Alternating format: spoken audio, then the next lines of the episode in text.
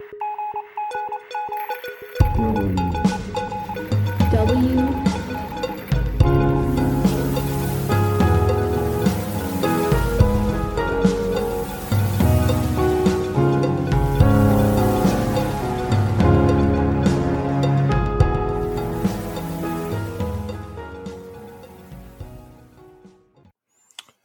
Welcome to another episode of Season 2 of Cohort W. I am your host and USAWOCC faculty member and current Warrant Officer Historical Foundation Fellow, CW5 Leonard Mominy. In today's episode, my incredible guest will share some personal and professional experience, mentorship, and insight as a senior warrant officer with uh, ADA. Now, that senior warrant officer will then examine how this insight should ultimately influence action, development, and education within their branch and the greater cohort. The conversation, as always, is going to be directed at uh, leader development, talent management, and what they are doing to support the Army for uh, LSCO or large scale combat operations. Finally, all Cohort W guests will have an opportunity to share a favorite anecdote from their career as a senior warrant officer. As mentioned earlier, today I am joined by a senior warrant officer from the uh, ADA, and I- am going to uh, not remove the sense of mystery here for just a moment longer, and I'll allow you to introduce yourself. So, uh, thank you so much for your time today, CW5 Brown. Thanks a lot. Um, it's a pleasure to be here. Um, I really, I really enjoy the chance to get to speak to the cohort and uh, provide mentorship, uh, not only to my branch but to others. Um, it's phenomenal, uh, a phenomenal chance to uh, to be able to have that opportunity. So my name is Mitch Brown. Uh, I am the uh, Chief Warrant Officer of the Branch for Air Defense Artillery. I have three MOSs that I'm responsible for within ADA. It's to me, it's a great time to be an air defender right? The, the Army's growing air defense, uh, and uh, you know we're talking about doubling our our force structure in, in the next eight years. So lots of opportunity for uh, for warrant officer growth and development within the branch. That brings other uh, problems, you know, and we'll talk to later on. Uh, but uh, yeah, it's just a phenomenal time, phenomenal experience to be here, and I appreciate it. Well, thank you very much, sir. Uh, and that is a fantastic introduction. So, uh, I was wondering, could you tell us how long you've been a warrant officer? This seems to be a fan favorite, uh, especially with CW5s. Yeah, absolutely. So, February first, two thousand was the day I uh, was uh, appointed W one. So it's been just over twenty two years as a warrant officer. Uh, I joke in the branch I got eight more to go till I'm forced out. so we'll see how that goes. Uh, at, right now, I'm having fun, but 30 years in the Army come this July, 22 of that as a warrant. That's fantastic. Now, sir, you had mentioned uh, that you, of course, were the uh, chief warrant officer of Air Defense Artillery, but can you give uh, some specifics about the your MOS and MOS title and the three MOSs uh, that uh, fall under your purview? Yep. So I am a 140 Alpha which as of last week we're now titled Air and Missile Defense Systems Integrators. Our previous title was C2 Systems Integrator, kind of led to some misunderstanding in the maneuver world as to what uh, 140 Alphas really do. Um, and then, so 140 Alpha, Air, Air Missile Defense C2 inter, or Air Missile Defense System Integrators. 140 Kilo is Air and Missile Defense Tactician, and 140 Lima, Air and Missile Defense Technician. Um, regardless of where we are in air defense, uh, in the future, you'll find each of those MOSs there. Right now, alphas are everywhere where you see a maneuver force, everywhere where you see uh, an air defense unit.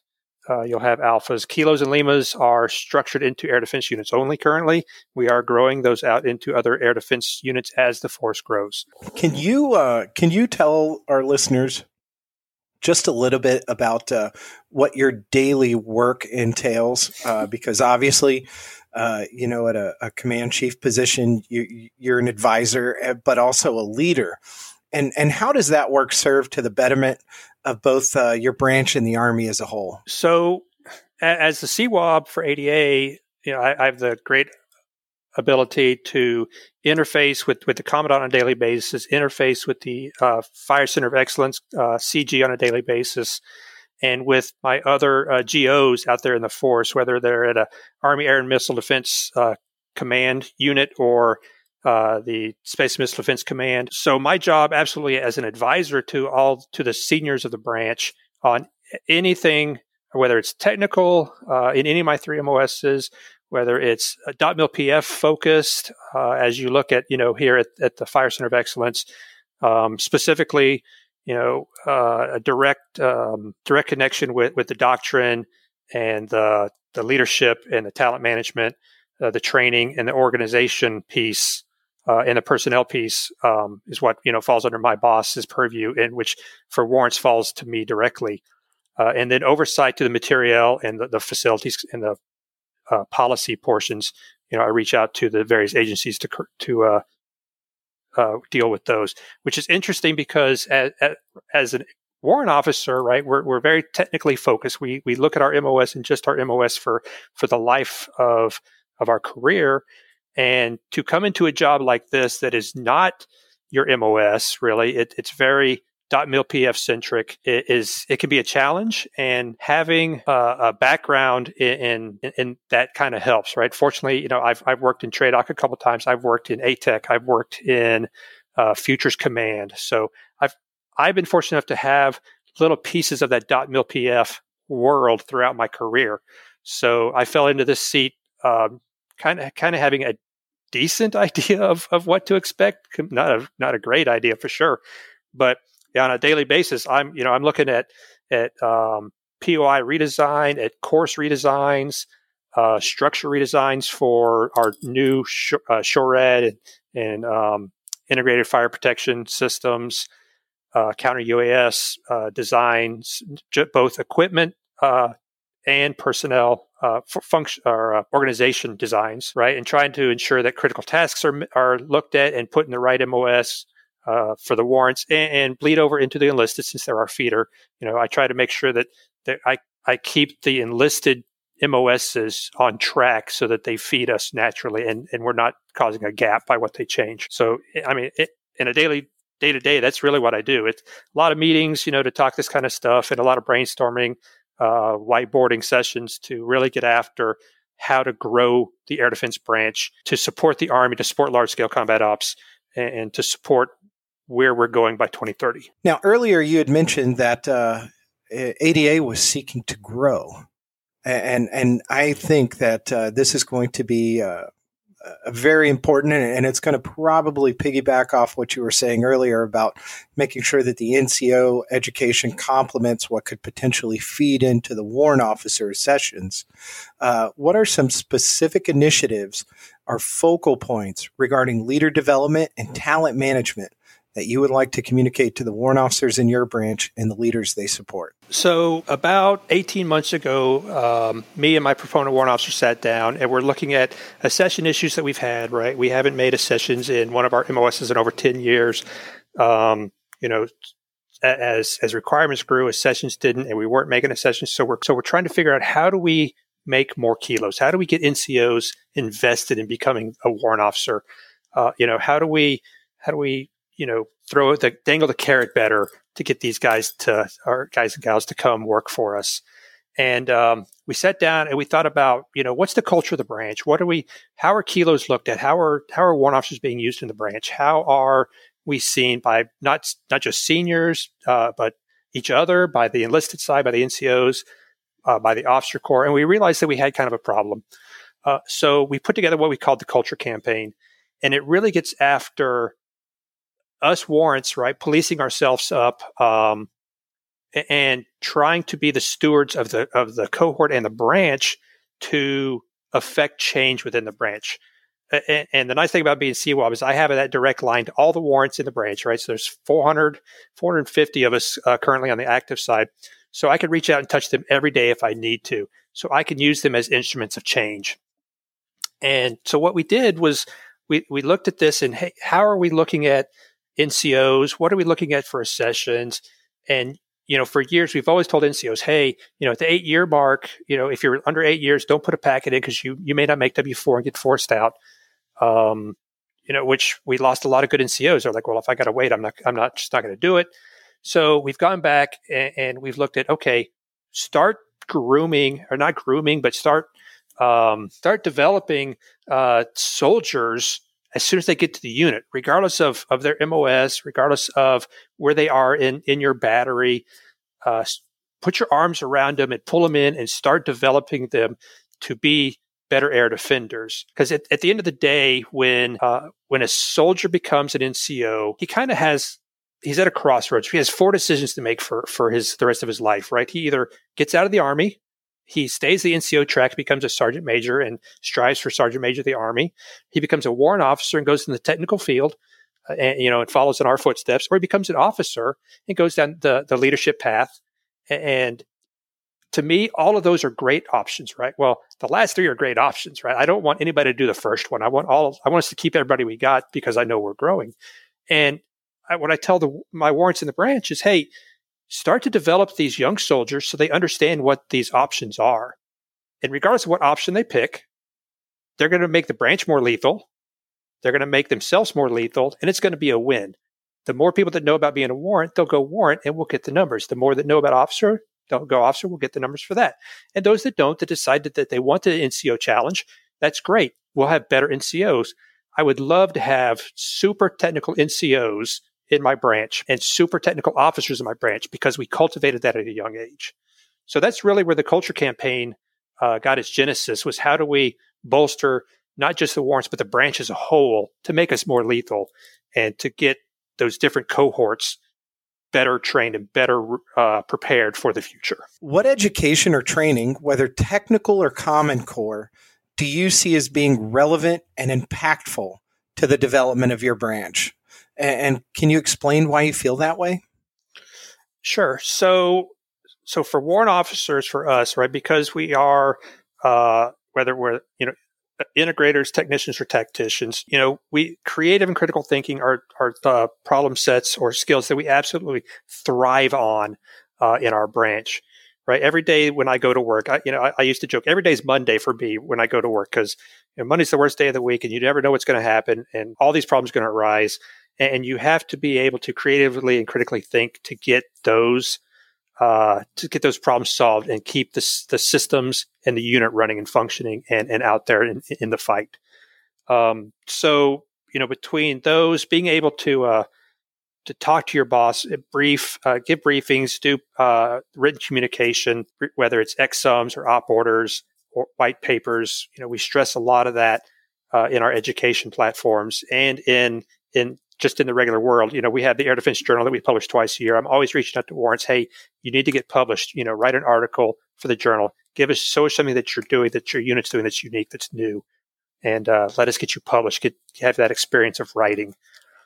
So, you know, between those and being able to have uh, the seat at the table and have that unvarnished discussion with your leader, with your leadership and your boss right? As the SME, you know, that that's the kind of training requirements that we look at and that we that, and that we foster within our community. It's not just the warrants, right? I, we talk to the captain's career course. We talk to the pre-command course. Uh, when I go out on my visits, I sit one-on-one with uh, brigade and battalion commanders and their sergeants majors. Uh, I sit with battery commanders, first sergeants, and, and have this discussion with them. And I talk to the all the way down to private you know, from E1 to E9, I want to have that discussion. Uh, you know, from 01 to 07, I want to have that discussion and ensure that they understand where the branch is going. And, and not, again, not just the warrant officer cohort, but the branch as a whole. And, and of course, I do flavor towards the warrant officer cohort because I am a little bit biased. I do want, you know, to get uh, as many warrants as I can. I want the talent in, on my side of the fence. Um, but yeah, we, we look at it as it's just an all encompassing from from day one at the unit to, to the day before retirement, you know, you're, we're going to keep, you know, talking to you about this and, and, you know, striving to, uh, to make the branch understand how, uh, how we do this, this growth for uh, for everybody. Uh, in a lot of the branches and the cohort at large, there are various positions such as senior warrant officer, advisor, command chief warrant officer, chief warrant officer of the branch. But uh, can you comment toward how senior warrant officers in your branch or field are are are vetted and selected for those specific roles? Yeah, so so it, it, it's it's interesting. We're about to change the paradigm on how we do this. In the past, it's always kind of been the CWOB has kind of uh, managed this and reached out to the GOs uh, that that that uh, nominative position is going to work for, and kind of work with that GO and hey, who would you like to have, and here's who I think would fit. And it's always kind of been a one-on-one conversation. So starting uh, this summer and and in October, uh, we have the the board of directors for air defense, right? Which is all of our GOs They get together and, and historically the BOD, the board of directors has always made decisions on um, 05 and 06 movement, right? Who's going to be battalion commander of this battalion or that battalion, that brigade, key, key developmental positions of their ranks. So I've taken these nominative positions to the BOD and I've said, hey, look, I want your buy-in on who we're putting where.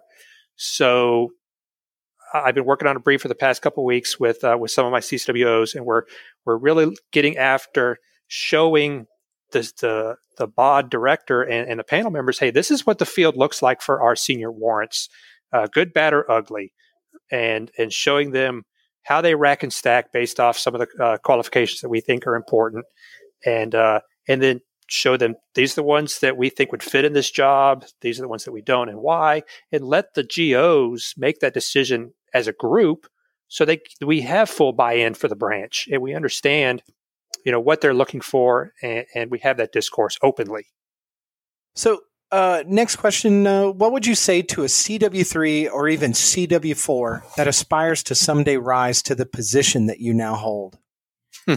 I've got i've got a cw2 i talk to all the time. He already wants my job. It's great. Um, so you know i tell him hey have that discussion early with your with your with your leadership, right? Um, keep keep abreast of what's going on in the branch. Keep abreast of the CWOB. Keep in contact with me and the CCWOs. Express early that you're interested in those kind of jobs, but you know work towards them.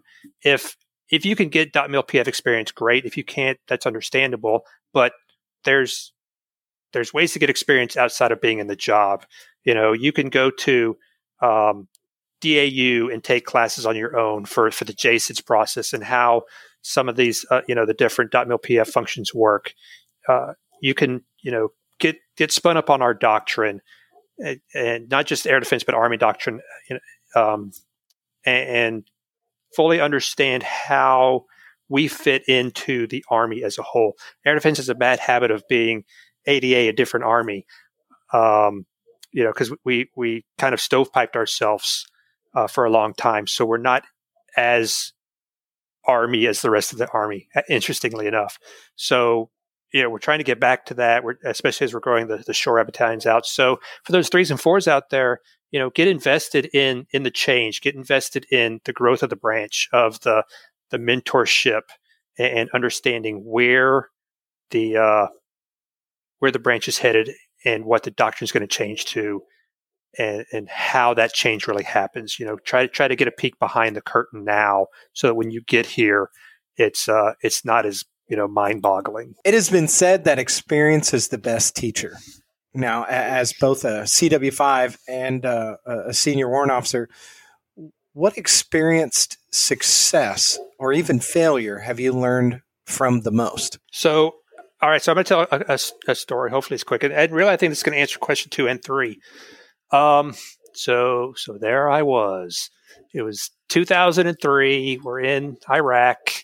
Um, I'm a W two. I'm sitting at the brigade level, looking watching the scope. Uh, as air defenders, we were responsible for TBMs. Uh, coming in, tactical ballistic missiles, Scud missiles coming in from Iraq, uh, and we're protecting the force. And I had been sitting on that scope by myself. This was uh, this was early April. Uh, we had an incident where we shot an F 18 down. So I'd been sitting on that scope watching it since 1 March without a break. I slept in the van. Um, I showered in the van. I ate in the van. And I just lived at the scope. Radios blaring all around me. It didn't matter. And, and after the, this F 18 incident, and uh, I got to thinking, I'm like, what am I doing? You know, why am I the W 2 in here? You know, staring at this scope, hair's growing wild. I'm just, I look like a freaking, you know, caveman up in here. Nobody knows who Chief is anymore. He's hiding in the in the van.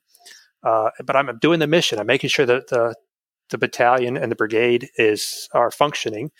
And uh, I look right down at the bottom of, of, the, the steps of the van. There's my two ins- or my two soldiers, E4s, sitting there, and they're taking shifts, you know, working out there. I'm like, all right, somewhere Chief messed up. Why is Chief up here not getting any sleep? And those two guys are sleeping, you know, 12 on, 12 off.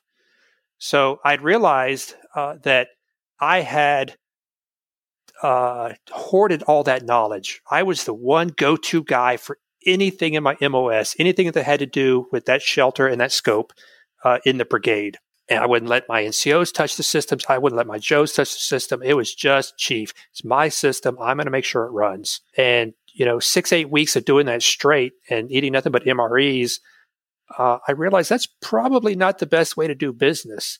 So I thought right then, man, this is this has got to change. So when we got back from Iraq in in uh, in June, uh, I I pulled all my NCOs and I'm like, hey, look, here's the deal. I'm not touching the equipment again. I'm going to teach y'all how to do it. Y'all are going to figure it out. We're going to get better at this. And uh, I, I, learned, you know, during that that deployment um, that as the warrant, I have to step back. I have to let those NCOs and those soldiers uh, grow and and get that knowledge that that knowledge. And, um, and so that's where I started understanding what mentorship was and what the warrant's role really is for for ensuring success through the NCOs and the soldiers, and not you know on my back alone. So after that, man, it made my life easy. Um, to the point where when I made W5, I was sitting at an Air Missile Defense Command.